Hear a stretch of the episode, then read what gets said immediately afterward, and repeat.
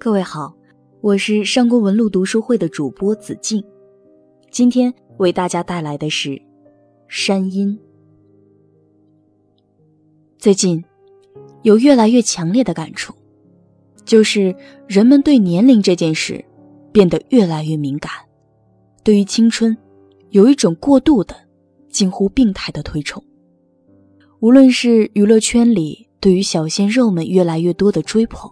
还是整个社会对于中年、老年生活状态的忽视，甚至鄙视，都投射出一种恐惧，对于衰老和被淘汰的恐惧。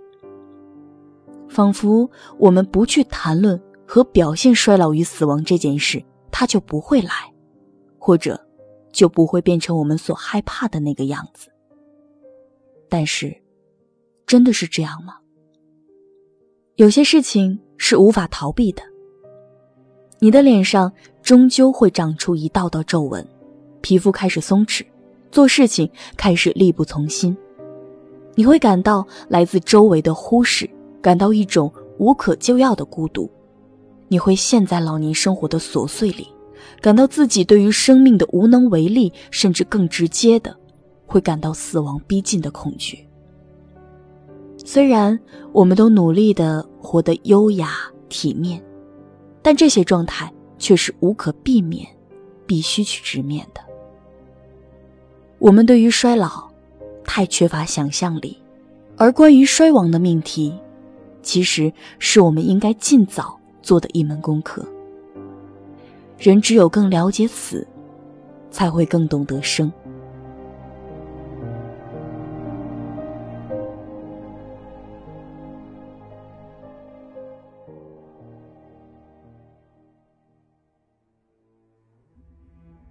川端康成与直面衰亡的美。川端康成的《山阴》是一本补习这门课必须要读的书。川端康成最擅长写不同阶段的状态，他郁郁寡欢的神情，仿佛是过早的看见了生命的真相。有客人来访时，川端康成会瞪着两只眼睛盯着对方，半个小时、一个小时，一言不发。时间一长，客人觉得尴尬，起身告辞。这时，川端康成却会像猛然醒来似的对客人说：“急什么呀？”挽留也是他的习惯。然后又是长时间的沉默对坐。三岛由纪夫曾经这样记述与川端康成的面对面：被默默的、死死的盯着，胆小的人都会一个劲儿擦冷汗。这种感觉，也就像我们读川端康成的小说一样，平静琐碎之下，隐藏着一种巨大而莫名的恐惧。这样的人写衰老，也才更能写出其最真实的一面。山阴的主人公是一个六十多岁的老人信物，他感觉到了死亡的慢慢逼近，常常会出现幻听。也会梦到已经死去的朋友们。在日常生活中，夫妻关系麻木而疲倦，儿子有了外遇，女儿的婚姻也遇到问题，亲人之间无法敞开心扉。人越老，就会越无法欺骗自己，因为死之将至带来的恐慌感，会让人内心的每一种细微感受无处遁形，你根本无力再去伪装，再去遮掩。也不得不去面对那种不可捉摸的终极力量了。这个阶段可能是人生最为真实的一个时刻，一切的谎言都开始自行瓦解。这种恐惧感被川端康成用这样一个场景来表述：他半夜醒来，听到一种从山中发出的难以形容的声音，它很像远处的风声，但有一种。地声般深沉的地力，信误以为是耳鸣，摇了摇头。声音停息之后，信物陷入恐惧中。莫非预示着死期将至？信物不寒而栗。这种不知从何处涌来的山音，仿佛一种来自地底深处的神秘力量，带给信物一种深深的隔绝感。但他只能把这种压抑深深的埋藏在心里，无人可诉。因为他的老友也都在面临这样的问题。他的一个老朋友，在镜子前面不停的拔白头发，把头发拔得越来越少，而仅剩的头发也全白了，最后进了精神病院，去世了。老朋友们聚在一起谈论，心有戚戚的同时，也带着一种调侃的味道说：“不知道他究竟是疯了才开始拔白发，还是白发拔得太多了才疯的。”就是这样。即使是同等处境的人，仍然无法与对方感同身受。信物心里觉得五味杂陈，各种滋味，只能自己独自消化。伴随着对死亡的恐惧，信物还开始频繁地做春梦。在梦里，他触摸到了年轻的姑娘。六十多岁还做这种梦，似乎显得很不正常。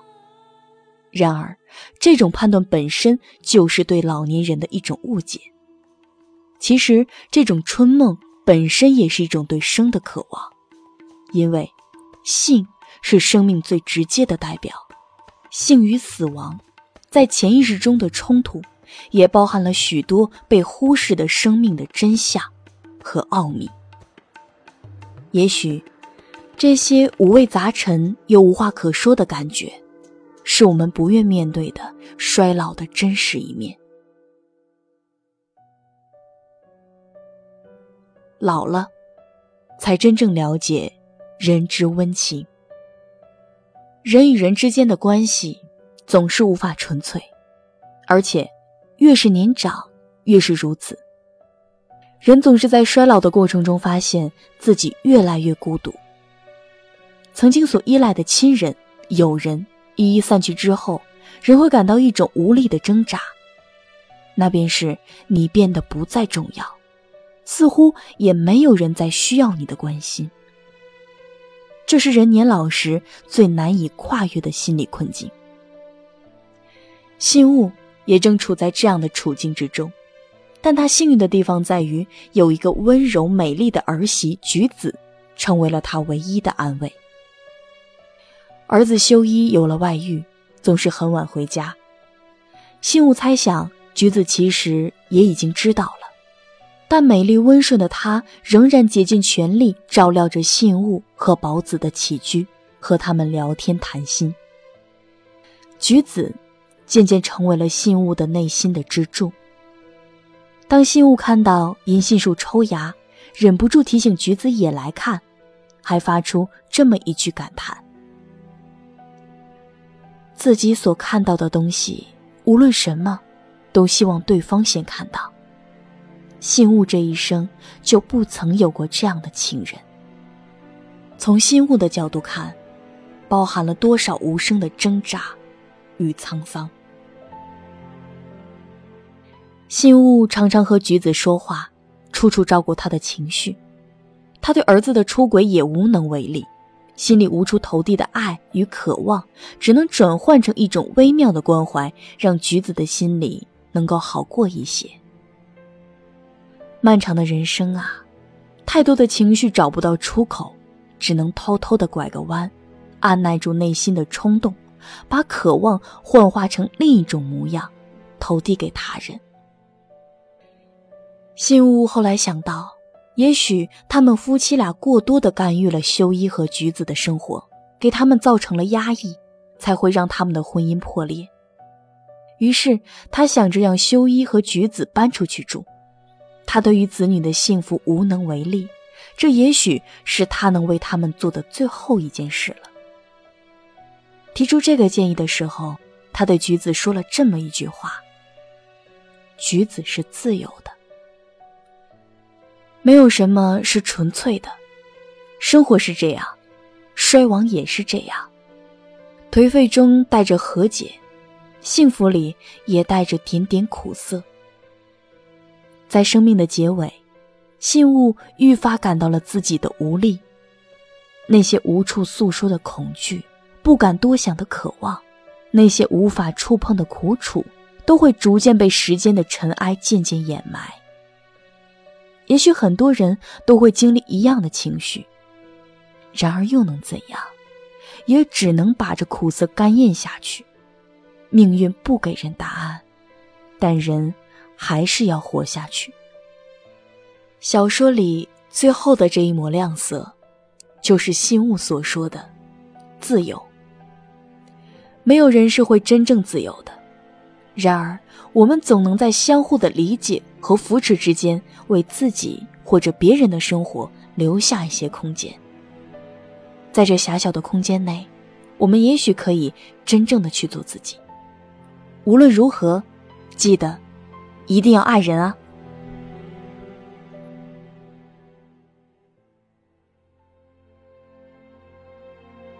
死亡与最终的答案。一九七二年，川端康成选择了自杀。不知那时的他是否已经与死亡达成了和解？那个。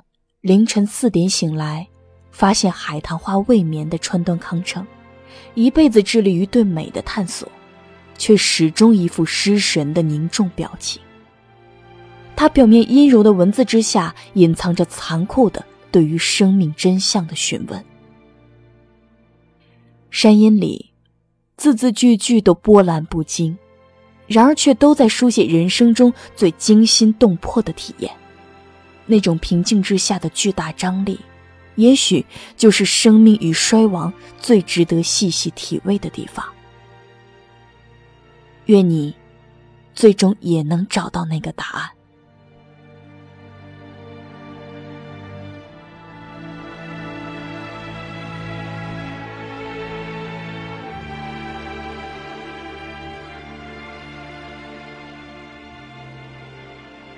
如果你想收听这本书和更精彩的精选内容，可以搜索“上官文录名著精读第二季”，